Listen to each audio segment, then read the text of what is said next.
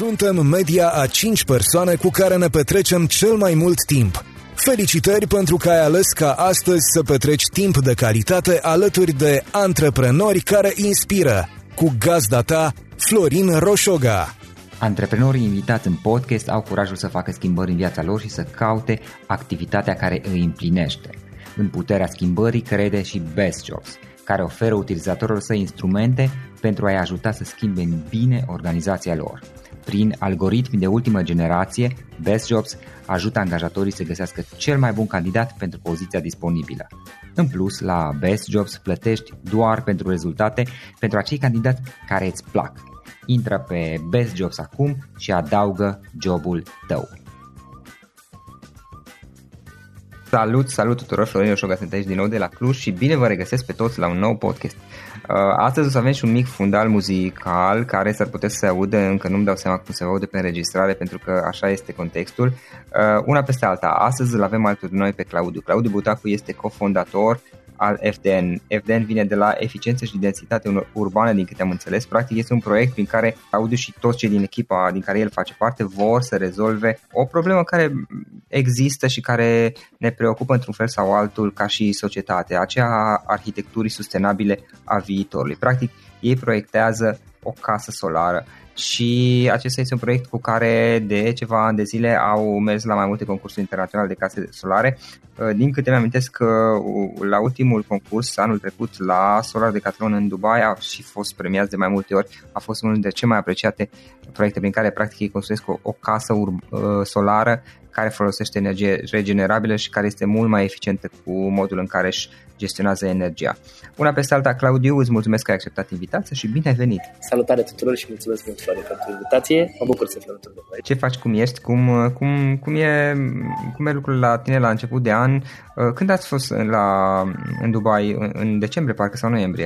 Am fost, am plecat la sfârșitul lunii octombrie și ne-am întors la jumătatea lunii decembrie noi, uh-huh. pentru că a trebuit să transportăm și casa cu care am participat uh-huh. înapoi și a ajuns undeva la jumătatea lunii ianuarie. Am uh, depozitat-o de curând, am sărit-o de intempării și undeva la căldurică și abia așteaptă vremea bună să, să vină și să începem să o reconstruim în România și să facem multe proiecte frumoase țară. Hai să luăm puțin pe rând. Înainte toate, care este povestea ta, povestea proiectului? Mi se pare super interesant ce faceți voi. Uh, practic, voi ați început la, de la zero, din câte mi amintesc. V-a venit această idee și ați zis să îi dați drumul să construiți. Deci, care este toată povestea ta? Sunt două povești. Este povestea Sonar de Capul uh-huh. România, la care eu am dat join cam un an mai târziu. În principiu, în 2010 a luat naștere Solar Decathlon. Este această competiție internațională de case solare, la care un coleg uh, de-al nostru, Pierre Bornovski, a fost în vizită în Madrid, era pur și simplu în zonă și a văzut că există o competiție unde mai multe echipe de la universități din întreaga lume se bat în a-și arăta puterile ce înseamnă să revoluționeze locuințele viitorului.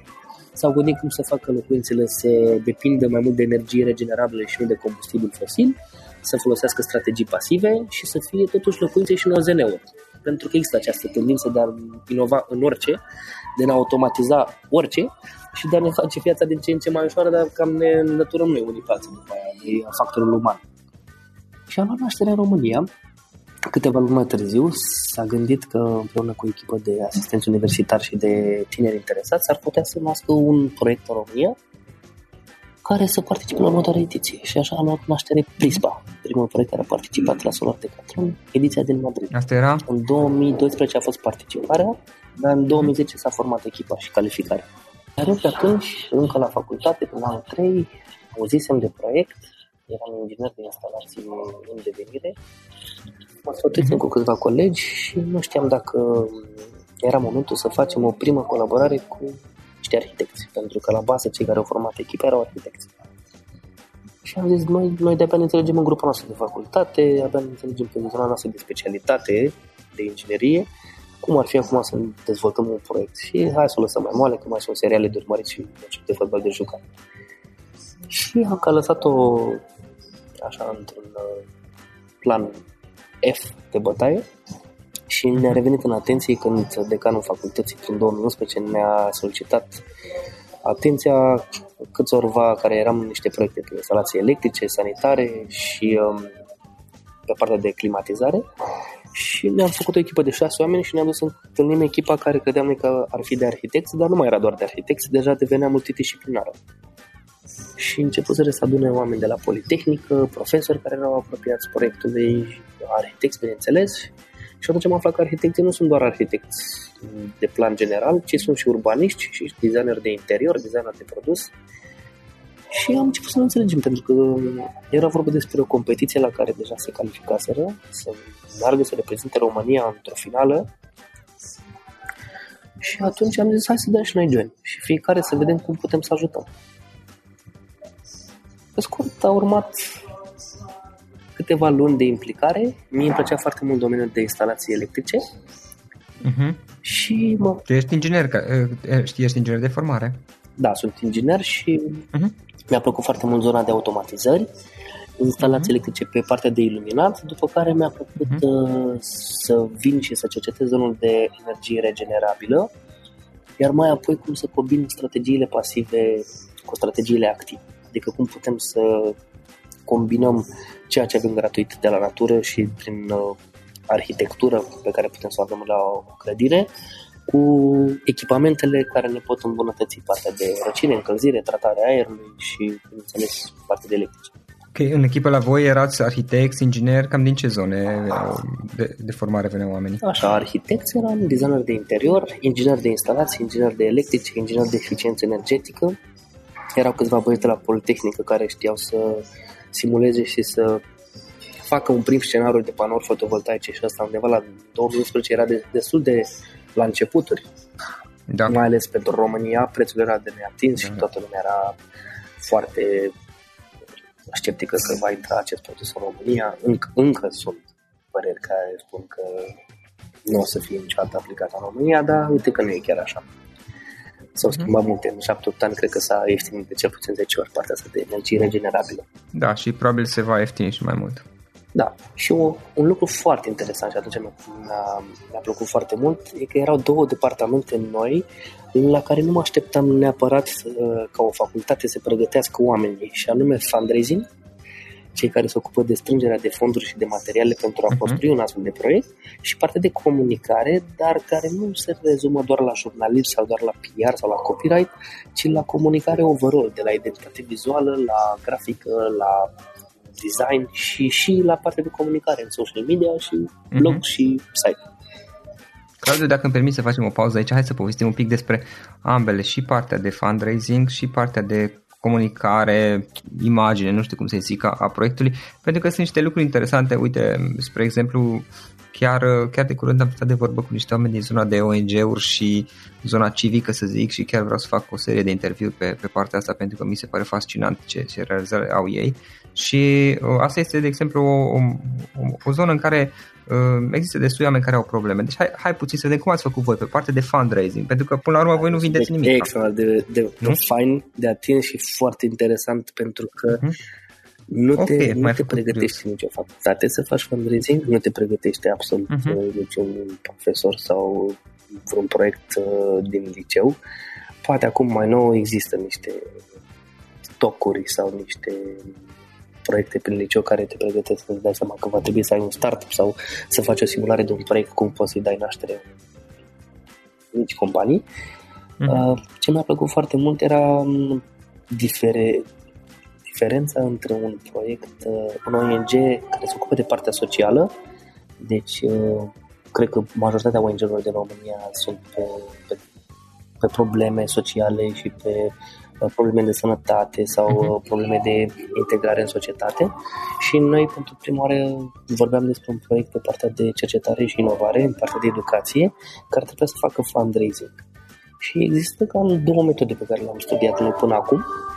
Există partea de crowdfunding, în care îți susțin foarte bine proiectul și pui pe o platformă de crowdfunding, crowdfunding care da, și sunt multe creștem idei și Bursa Binelui și sunt foarte da. multe programe de CSR care generează astfel de platforme încep să se updateze și să facă, să implementeze un feedback pe care cred că tot dau ONG-urile de-a, de-a lungul timpului, că este foarte greu să concurezi cu un ONG care sprijină cauze sociale, tu un proiect de cercetare. În ideea în care, să spunem că ai uh, da. proiectul pe aceeași pagină cu un ONG care strânge bani pentru uh, copii uh, cu probleme cu anumite deficiențe uh-huh. și iarăși pentru cineva care strânge bani pentru operații. Este foarte greu că ar trebui să faci ca o, într-un, uh, nu știu, o dezbatere politică, de ce să nu le dai lor banii și să ți dea ție. Da, uite, nu m-am gândit la asta, dar așa Și mereu am vrut să ne îndepărtăm de zona asta pentru că niciodată n-am vrut să luăm din banii pe care uh-huh. și venea cineva care ar avea mult mai multă nevoie decât noi. Din păcate, cercetarea și educația are nevoie de bani, dar dintr-un alt buget, nu din bani acordați, să spunem, șanse uh-huh. la viață.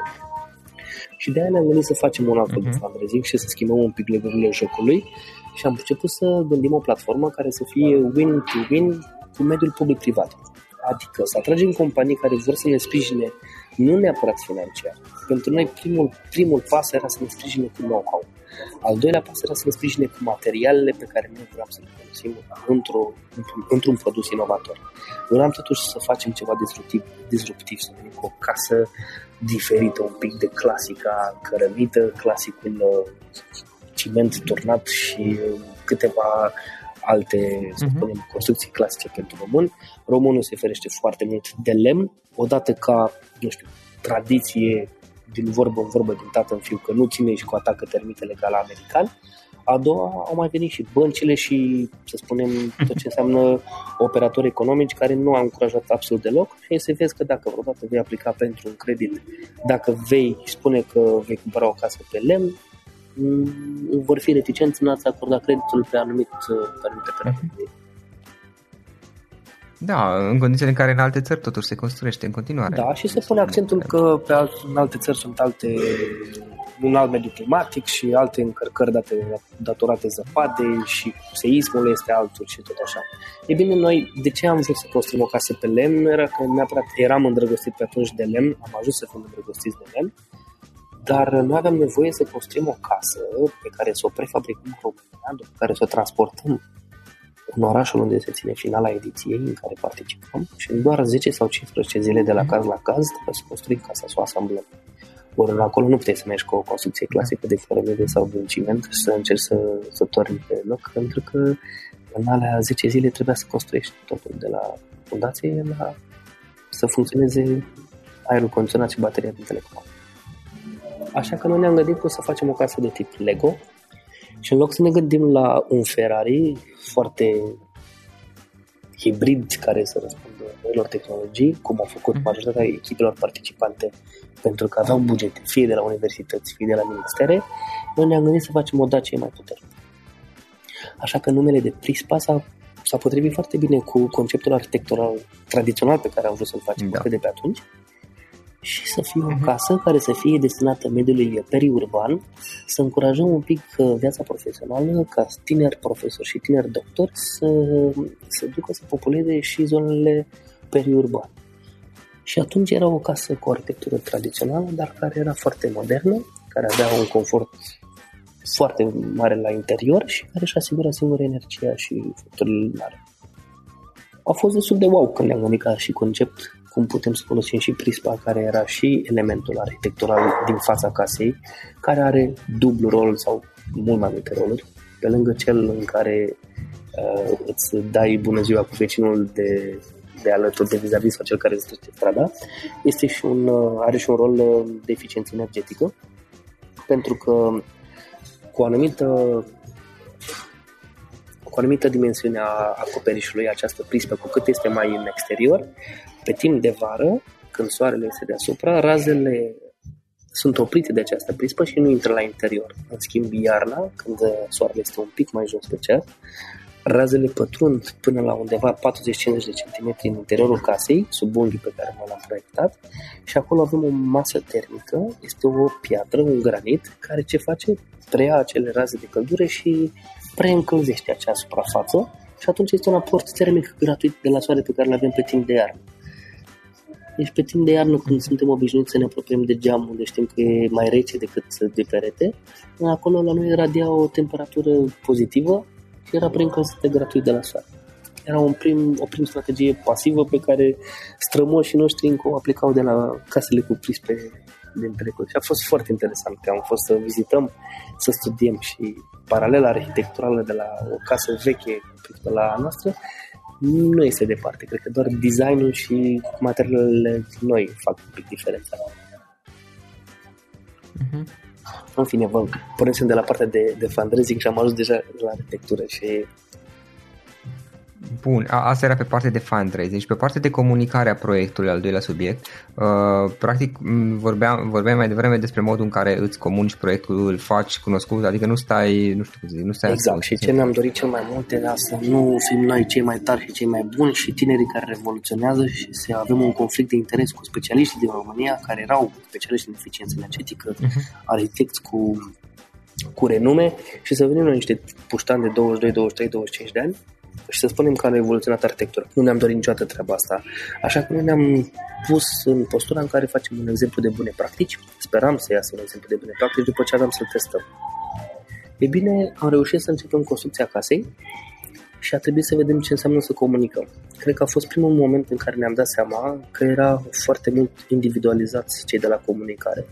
Adică toți ceilalți din celelalte departamente de arhitectură, de inginerie, de instalații aveau clar niște tascuri bine definite, iar cei de la comunicare încercau să-și croiască un drum, o identitate vizuală, dar încercau să smulgă informații de la fiecare departament iar noi, nu știu, pe principiu în care nu eram obișnuiți să colaborăm și să discutăm în echipe, parcă nu eram atât de uh-huh. benevoitor să împărtășim informația și să, să comunicăm.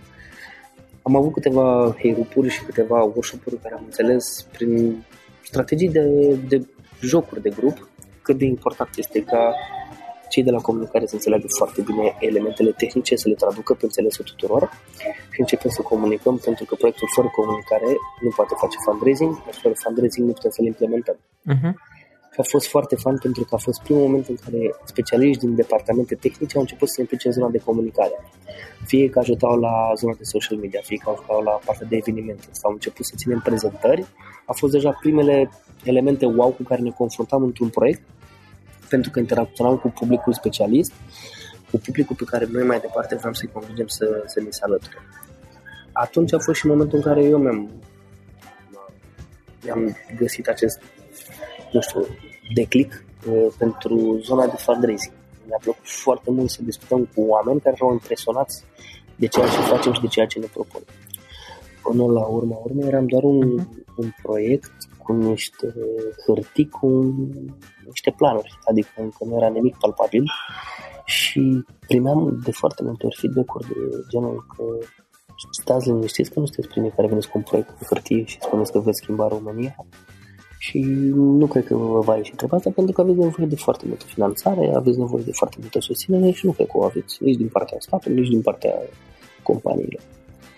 Și a fost destul de, nu știu, descurajant sau treburile astea. Da. Da, demotivant. Și nu știu, am încercat să facem din ce în ce mai multe, am participat din ce în ce mai multe evenimente, ne-am dus la târgurile de profil, am început să învățăm din ce în ce mai multe și am început să conturăm mult mai bine prototipul pe care aveam să-l construim. Conturându-l din ce în ce mai bine, am început să surprindem noi postații pe care ar fi interesați companii, interesate companiile partenere. Și ne-au spus că haide să vedem cum ar funcționa acest uh, perete de argilă. La un moment dat am vrut să, să aplicăm acest, această argilă, care este un material natural, pe care l-am făcut noi cu piciorușele noastre în parcare la, la hipermarketul la care am construit casa și l-am aplicat pe pereți pentru că era un uh, material care regla automat umiditatea din casă și și avea o inerție termică. Din nou, încălzind casa la o anumită temperatură, argila de pe pereți putea să o mențină mai mult decât un material care i-ar fi pierdut, să spunem, căldura mult mai rapid. Uh-huh. Și atunci am început să găsim cât mai multe zone pe care putem să le dezvoltăm cu companiile. Clar a fost un interes foarte mare pe zona de panouri fotovoltaice și energie pe care să o producem.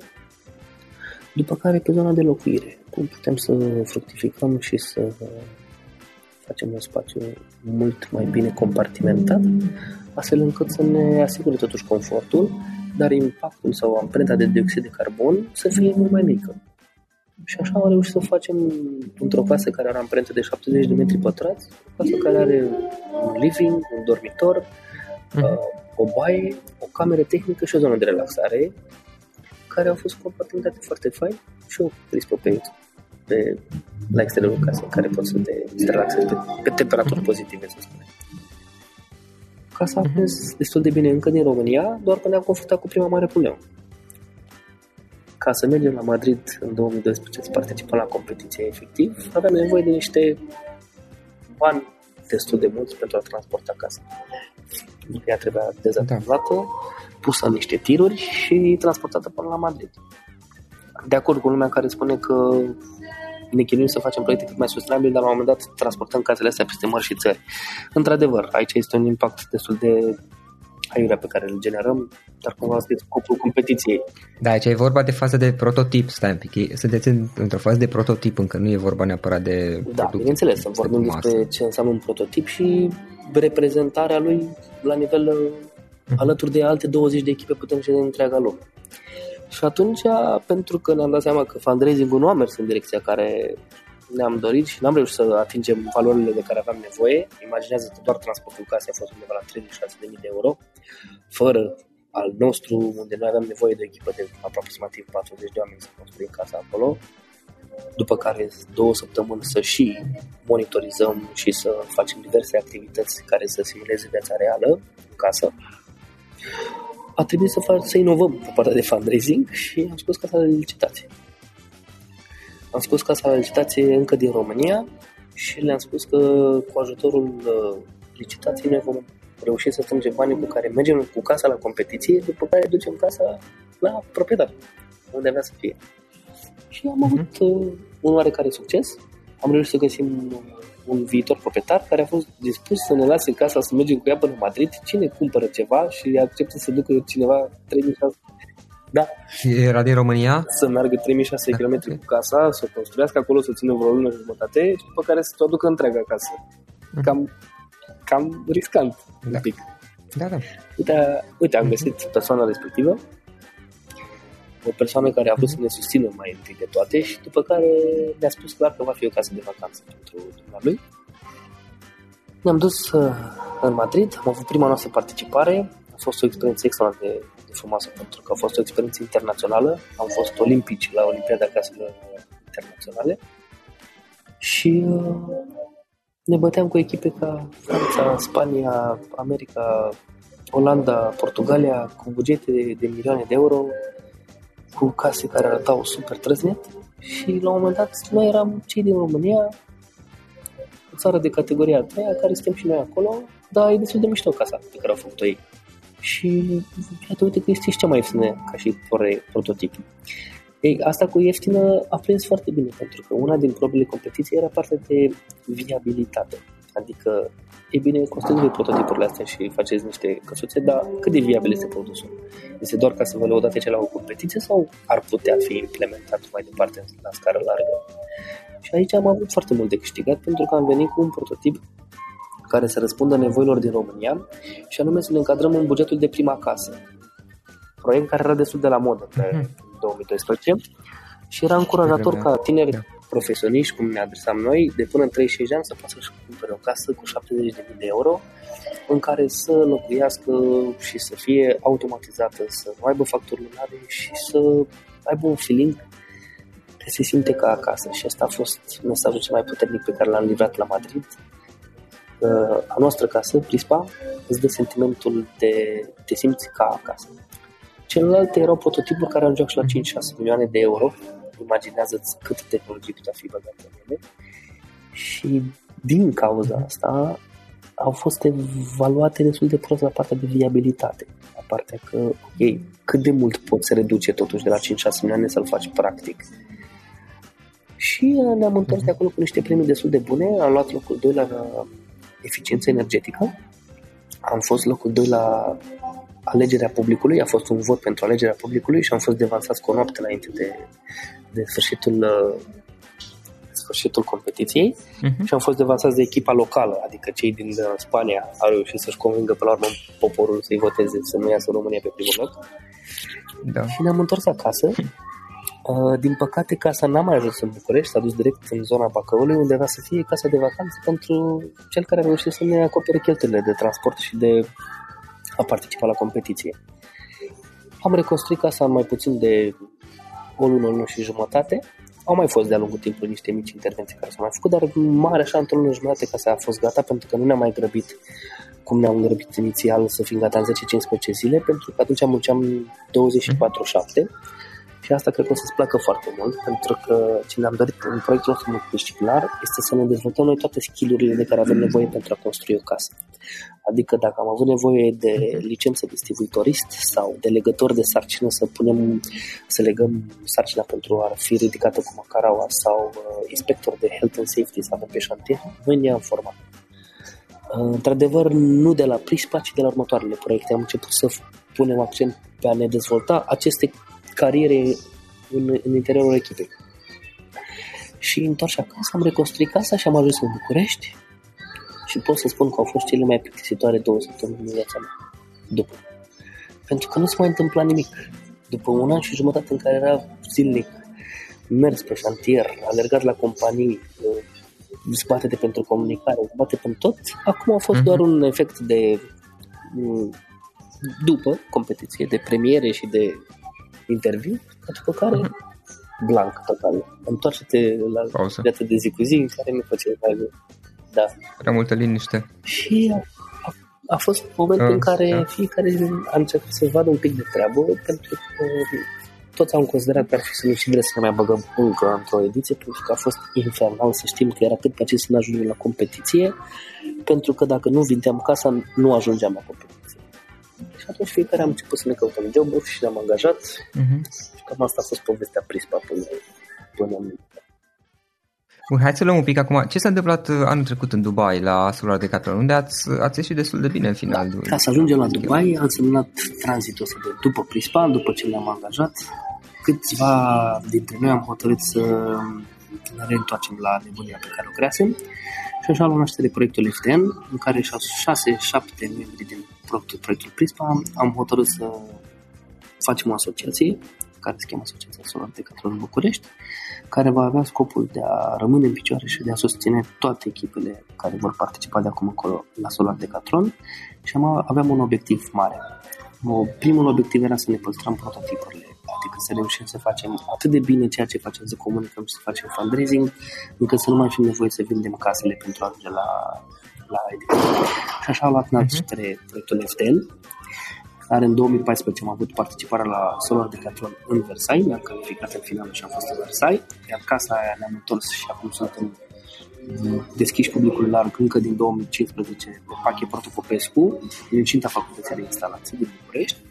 Și după care am continuat mai departe și ne-am calificat la următoarea ediție cu FDN Signature, am spus noi, o casă care avea să folosească toate greșelile și îmbunătățirile pe care le puteam învăța de la Prispa și din 2014 uh-huh.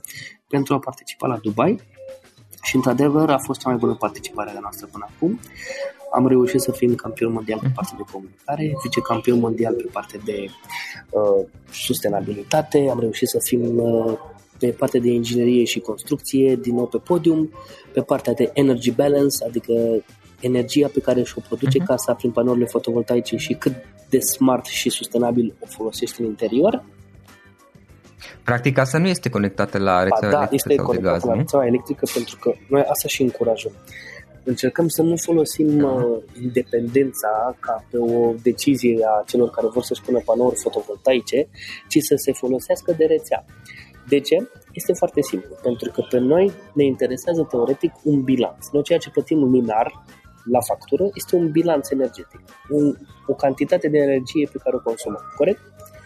Așa că nu ne-am gândit dacă într-un an de zile avem un anumit consum energetic, hai să facem să-l producem tot într-un an de zile pe ăsta un pic mai mult, astfel încât tu îți dimensionezi panourile fotovoltaice sau sistemul de producție să-ți acopere consumul pe un an de zile, iar în momentul în care, să spunem, într-o zi ai un deficit și nu reușești să-ți produci cât ai nevoie, iei din rețea, ești interesat să fii legat la rețea.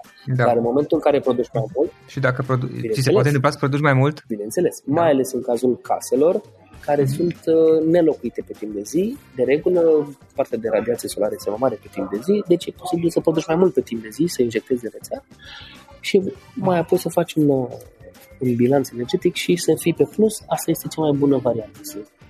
Se cheamă o strategie de sobrietate. Adică nu-ți pui panouri fotovoltaice uh-huh. cât reușești să ai în curte spațiu, pentru că înseamnă o investiție extraordinar de mare da. și ineficientă la, la urma urmei, pentru că nu te interesează să asiguri instantaneu tot timpul uh, producția, ci te interesează să ieși pe plus la, la finalul lui. Și atunci toată lumea iese bine. Da, corect. Um, așa, și îți spuneam despre participarea la Dubai, care a fost un, un adevărat succes. De curând s-a întors casa acasă și urmează să o reconstruim și să deschidem publicul larg pentru a avea cât mai multe uh, tururi de de informare, de a explica. Noi de regulă avem oameni care vin la, la Casa FM din pachet, că asta este în România, de 4 ani de zile am avut peste 50.000 de vizitatori. Iar în acești 50.000 de vizitatori am încadrat așa. Copii care au venit cu școala altfel, cu grădinițe, cu grup de cercetași, elevi care au venit cu profesori sau părinți, studenți care vin să-și facă lucrare de master, de doctorat sau sunt curioși să vadă cum ar putea să nu știu, să se orienteze pe viitor pentru un job. După mai e zona de specialiști care vor să vină să cerceteze un anumit uh, material, o anumită uh, strategie, tehnologie pe care am implementat-o. Avem zona de hateri care vin și ne spun că ar putea să facă ceva mult mai bun decât ce am făcut noi, bineînțeles. Și și zona de oameni da. care se identifică foarte mult cu valorile pe care noi le sprijinim. Și acelea sunt de sustenabilitate, de energie regenerabilă, mm-hmm. oameni care au vrut să vină da. să facă cam ce înseamnă să gândim în direcția asta. Și cu ajutorul acestor oameni am reușit mm-hmm. să mhm. dăm drumul la mai multe proiecte. Așa că am intrat în zona de energie regenerabilă și ce-ți spuneam eu că te poți folosi de rețea pentru a injecta energia în rețea, e bine află că nu prea se putea face treaba asta până anul ăsta, iar noi, da, de 2 ani de zile ne-am dat drumul la un program care se cheamă Energia ta și uh, cine e curios poate să intre pe, pe, pe Facebook sau pe, pe site energiata.org mm-hmm. o să vadă că este vorba despre un proiect în care noi am încercat să susținem tot ce ține parte de legislație și de autorizări pentru a putea injecta energie în rețea ca persoană fizică de a putea fi prosumator, ăsta este termenul, celui care consumă și care produce energie în același timp, dar în schimb fără să fie nevoit să fie persoană juridică. Pentru că până acum, dacă vrei să faci ceva cu energia pe care o produceai, trebuia să fii persoană juridică și te înscrii în zona de furnizor de energie, de să plătești o grămadă. Și practic acum tu, tu contribui la rețea și ai o înțelegere cu furnizorul tău de energie electrică Există și o lege, da, dată încă de la începutul anului acesta. Am fost uh, extraordinar de pireway drumul până aici, dar da, acum a fost să, să-ți uh-huh. compensezi energia pe care o introduci în rețea. Într-adevăr, încă nu este la raportul 1 la 1, adică este cam de 3 ori mai ieftin vatul de energie pe care tu îl introduci în rețea față de cel pe care îl uh, da. consumi. În schimb, dă naștere unor noi strategii. Și adică, apar pentru prima oară uh, stocările de energie, o soluție destul de bună, dar depinde cum este dimensionată. Din nou, stocarea energiei este un, un subiect foarte interesant pentru că este destul de ineficient astăzi și destul de păcătos pentru că la 5-6 ani de zile își pierde din eficiență și înseamnă o reinvestiție în zona aceasta.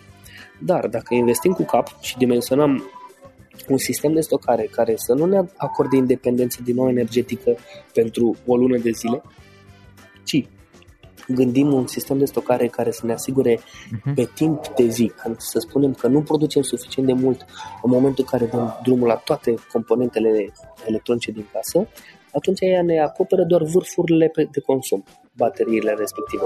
Un sistem de patru uh-huh. acumulatori mă refer, un sistem care ar costa undeva la 1000 de euro.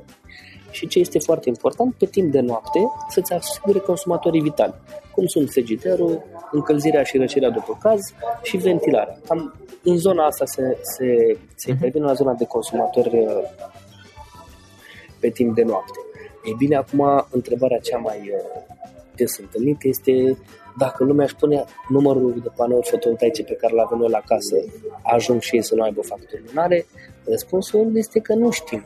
De ce? Nu, Depinde și de consum. Degeaba pui panouri fotovoltaice pe o casă care nu are izolație, care nu are profilele, da. tâmplăria nu este izolată cum trebuie și nu are, și are infiltrații sau care are pierderi mari. Are pierderi mari. Volumetrii interioare, înălțimi foarte mari, care aerul nu se stratifică cum îți dorești sau nu este controlat, trebuie sistemul de producere a apei calde, a încălzirii, a răcirii.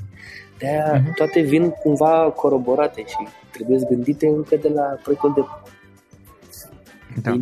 inițial al, al casei și cam pe asta am vrea noi să ne bazăm de acum în viitor, să avem specialiști care gândesc un proiect de casă încă de la început, care să folosească din ce în ce mai mult tehnologia în uh, ajutorul nostru, nu în detrimentul nostru, și anume proiectarea 3D în BIM, adică toate specialitățile să lucreze pe un același plan, iar în momentul în care o casă ajunge să se ridice pe șantier cu toate specialitățile deja agreând asupra unor goluri de trecere, asupra unor mm-hmm. detalii de îmbinare, atunci problemele de infiltrație și de pierde sunt reduse la, la minim plus timpul de execuție mult mai mic, imaginează că astfel de casă se poate construi asambla, să spunem, să, să, să diferențiem construi de asambla. Mm-hmm. Construi, realist vorbind, depinde probabil de scara la care se va construi și ce productivitate în masă ar exista.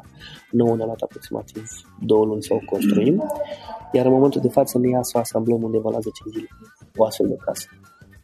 Mhm. Acești acest timp am reușit să obținem o echipă de tineri cu media de vârstă la 22 de ani, marea majoritate din noi fără experiență în construcții, adică doar eu și cu Mihai, care este cofondatorii proiectului, uh, avem experiența încă de la Prispa în face. În rest, uh, mai sunt încă trei colegi care sunt de la, din 2014 până acum. În rest, doar colegi da, da, oricum și voi vă, de-a, de-a lungul timpului puteți să vă optimizați timpii ăștia pe măsură. Clar, da, dar uite că fiecare ediție în parte vine cu o, cu o provocare nouă. Acum în Dubai a trebuit să răspundem unei noi provocări. Dacă în 2012 a fost în Prispa uh, să venim cu o, rezolva, o rezolvare a problemelor din contextul local și noi încercam să încurajăm viața la țară și în zona periurbană și să facem această tranziție de, da. de profesioniști. În 2014, FDN a fost pentru prima oară când a luat în calcul partea de densificare urbană acel acronim, eficiență și den, densitate, densificare urbană. Este uh-huh. pentru că am propus un uh, cartier, un model de cartier care ar putea fi construit nu în centrul Bucureștiului, nu în afara Bucureștiului, ci pe un inel central. Inel central înseamnă zona aceea, cum ar fi Gara de Nord, Obor, dacă cunoște Bucureștiul ca și da. hartă. Și sunt uh, în baza unei strategii făcute și de primăria Bucureștiului 17 situri, foste situri industriale. Adică situri care au fost cândva fabrici și zone industriale care acum nu mai există și trebuie să își rea o, o altă viață. Din păcate, pe hârtie înseamnă ceva, iar în realitate înseamnă altceva, adică de foarte multe ori am primit feedback că acele da. situri sunt doar pentru moluri sau biserici și nu o să ajungem niciodată la ele așa ceva. Dar noi ne făceam totuși niște calcule pentru că vreau să avem o viabilitate a produsului, chit că nu aveam un, un, o mentalitate strict business, aveam o mentalitate de urbanism, adică cum reușim să, să găsim viabilitatea produsului într-o capitală ca București, dacă ar fi să fie totul bine. Iar în 2018 a trebuit să venim cu provocarea de a construi casă pentru Dubai, unde climatul este incredibil și am avut provocarea de a, de a face o construcție care să fie destinată, am ales noi, expațiilor. Celor care ajung în Dubai și trăiesc pentru o perioadă limitată de timp da? Și vor să aibă parte de, de, o, de o casă confortabilă, affordable, și uh-huh. te invit să vii să, să, să o vezi. O să, o să vezi că e un open space, este o chestie care e foarte ușor uh, recom, recompensabilă. Uh-huh. Se poate transforma într-un spațiu de petrecere, uh-huh. într-un spațiu de relaxare sau într-o zonă de, nu știu, de luat cina romantic cu, cu soția în, în câteva minute. Mhm. Super, super. Uh, Claudiu, o, o altă întrebare. Mm, trei, trei lecții pe care le-ai învățat din toate aceste proiecte. E greu să rezum la așa, dar o să spun primele care îmi vin în minte. Uh, am învățat să, să fiu mult mai umil și mult mai răbdător în viața profesională, deși în viața personală n-am fost niciodată așa și mi-am dat seama cât de mult înseamnă deciziile pe care le poate lua un om pentru o echipă întreagă Doi, mi-am dat seama că, din păcate, zona de CSR și zona de sustenabilitate în România nu este exploatată cum trebuie, adică au fost doar niște keywords pentru niște companii să se folosească tot pentru a acumula imagine și pentru a nu știu, clasicul plantat copaci înseamnă în continuare CSR și a face bine pe mediu și este principala resursă la care apelează orice companie care are lipsă da. de idei.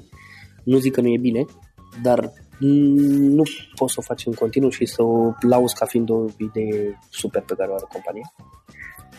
Și uh, lecții. Mi se pare elementar ca orice tânăr să aplice la un proiect de voluntariat și să-și găsească mentorii care trebuie în funcție de, de, de vârsta pe care o are. Uh-huh.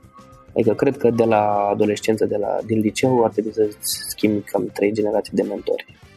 Din păcate, cred că mentorii trebuie să fie găsit în, în fața noastră de regulă în sistemul educațional. Profesorii, cât era de liceu, cât era universitar și mai aparte drumător de master și doctorat, cred că s-au îndepărtat și cred că trebuie să ți găsești în altă zonă. Și e destul de accesibil dacă știi unde să cauți.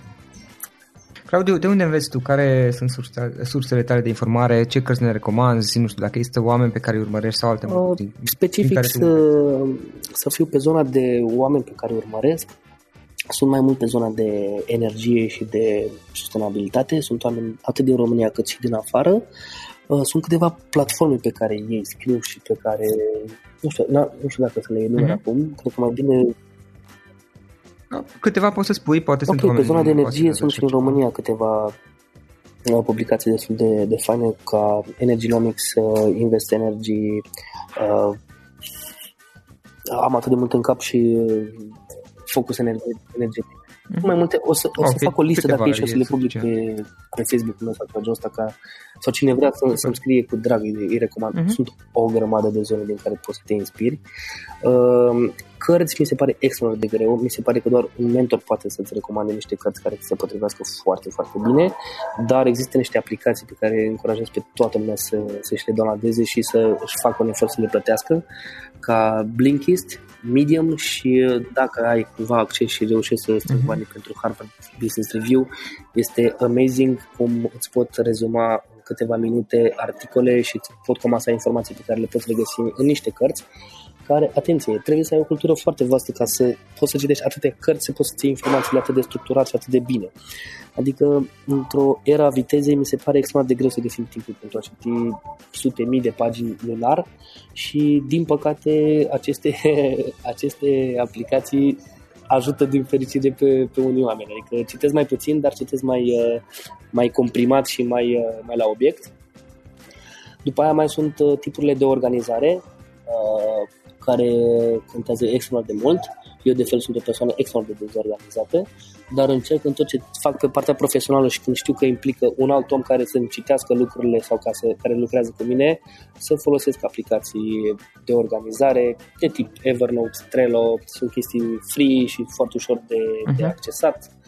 Uh, atâtea de multe tutoriale pe YouTube în care poți să înveți de la Photoshop și cum să editezi un video care contează foarte mult. Asta e o pasiune de-a mea pe care o, o dezvolt acum zona asta de video și de fotografie și uh, de-aia am ales ca pe Instagram uh-huh. să mă duc în, în direcția asta și să nu fie un profil despre ce fac eu în viața profesională, ci să fie zona de pasiune pe Instagram și care cred că mă ajută să-mi, să-mi dezvolt un pic latura asta mai mult creativă. Uh, Netflix cred da. că este un instrument extrem de bun, atâta timp cât știi cum să-l folosești. Dacă îl folosești pentru seriale de rutină și tot așa, este... Da, și devii dependent de la dat. Eu, din fericire, n-am timp de Netflix decât când uh, zbor, atunci pe, pe zbor, datorită opțiunii de a downloada uh, anumite mm-hmm episoade, pot să da. baladez și mă uit de exact. regulă ce înseamnă partea de arhitectură, uh-huh. mă uit la partea de tehnologie și la câteva, parte, câteva documentare. Cam atât. Deci, în rest, filme, cred da. că odată la două, trei luni mă duc cu prietenii la cinema și caut comedii, că îmi plăcea să râd. E suficient. În... Da, da, da. Claudiu, înainte de a pune ultima întrebare, dacă cineva vrea să afle mai multe despre proiectele voastre, poate să, să intre în contact cu voi, să colaborați deci sau foarte genul ăsta, cum o poate face? pe Facebook la FDN, ne găsește extraordinar de ușor. Pe fdn.org este site-ul uh-huh. în mhm. care vom face update-urile și vor fi lucrurile la care sunt accesibile. Uh, n-am apucat să vorbim de o grămadă de chestii pe care le putem face și le facem deja, cum ar fi un ghid al condițiilor de confort, care este downloadabil gratuit de pe site-ul nostru în care oamenii pot să vadă ce poate să facă la o locuință deja existentă, să o eficientizeze energetic uh-huh. cu mhm. niște soluții imediate, după aia cu niște soluții în care trebuie să facă un minim de investiții, sau dacă se gândesc să-și construiască o casă, cam cum ar trebui să gândească. Urmează să lansăm un ghid, uh, a, când apare emisiunea deja o să fie, o să fie deja lansat.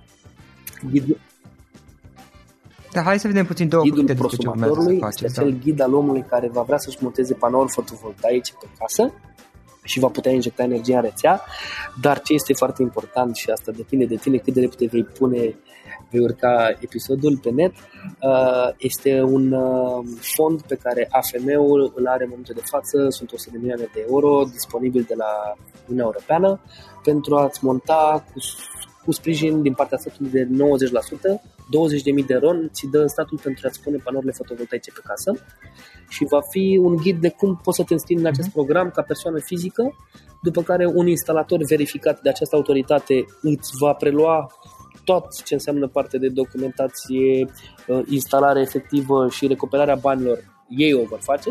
Tu ești doar un beneficiar terț care des- ai destul de puțin de, de lucru. Și uh, or să fie la sfârșitul Mhm. anului, sperăm noi, primii 30.000 de prosumatori care beneficiază de acest, această gratuitate din partea statului. Așa, urmează să reconstruim Casa România și să dezvoltăm mai multe programe pe partea de educație, sustenabilitate și să implicăm noi voluntari.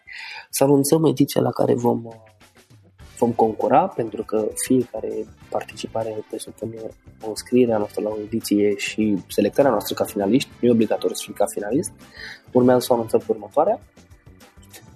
Uh, și urmează să anunțăm uh, o nouă echipă de oameni care vor continua proiectele care vor fi mai multe. Nu vor fi doar despre case, vor fi și dezvoltate idei pe zona de sustenabilitate electrică, partea Mhm. de încărcare e-charge, va fi zona de uh, Mhm. campus pentru facultăți, universități, licee.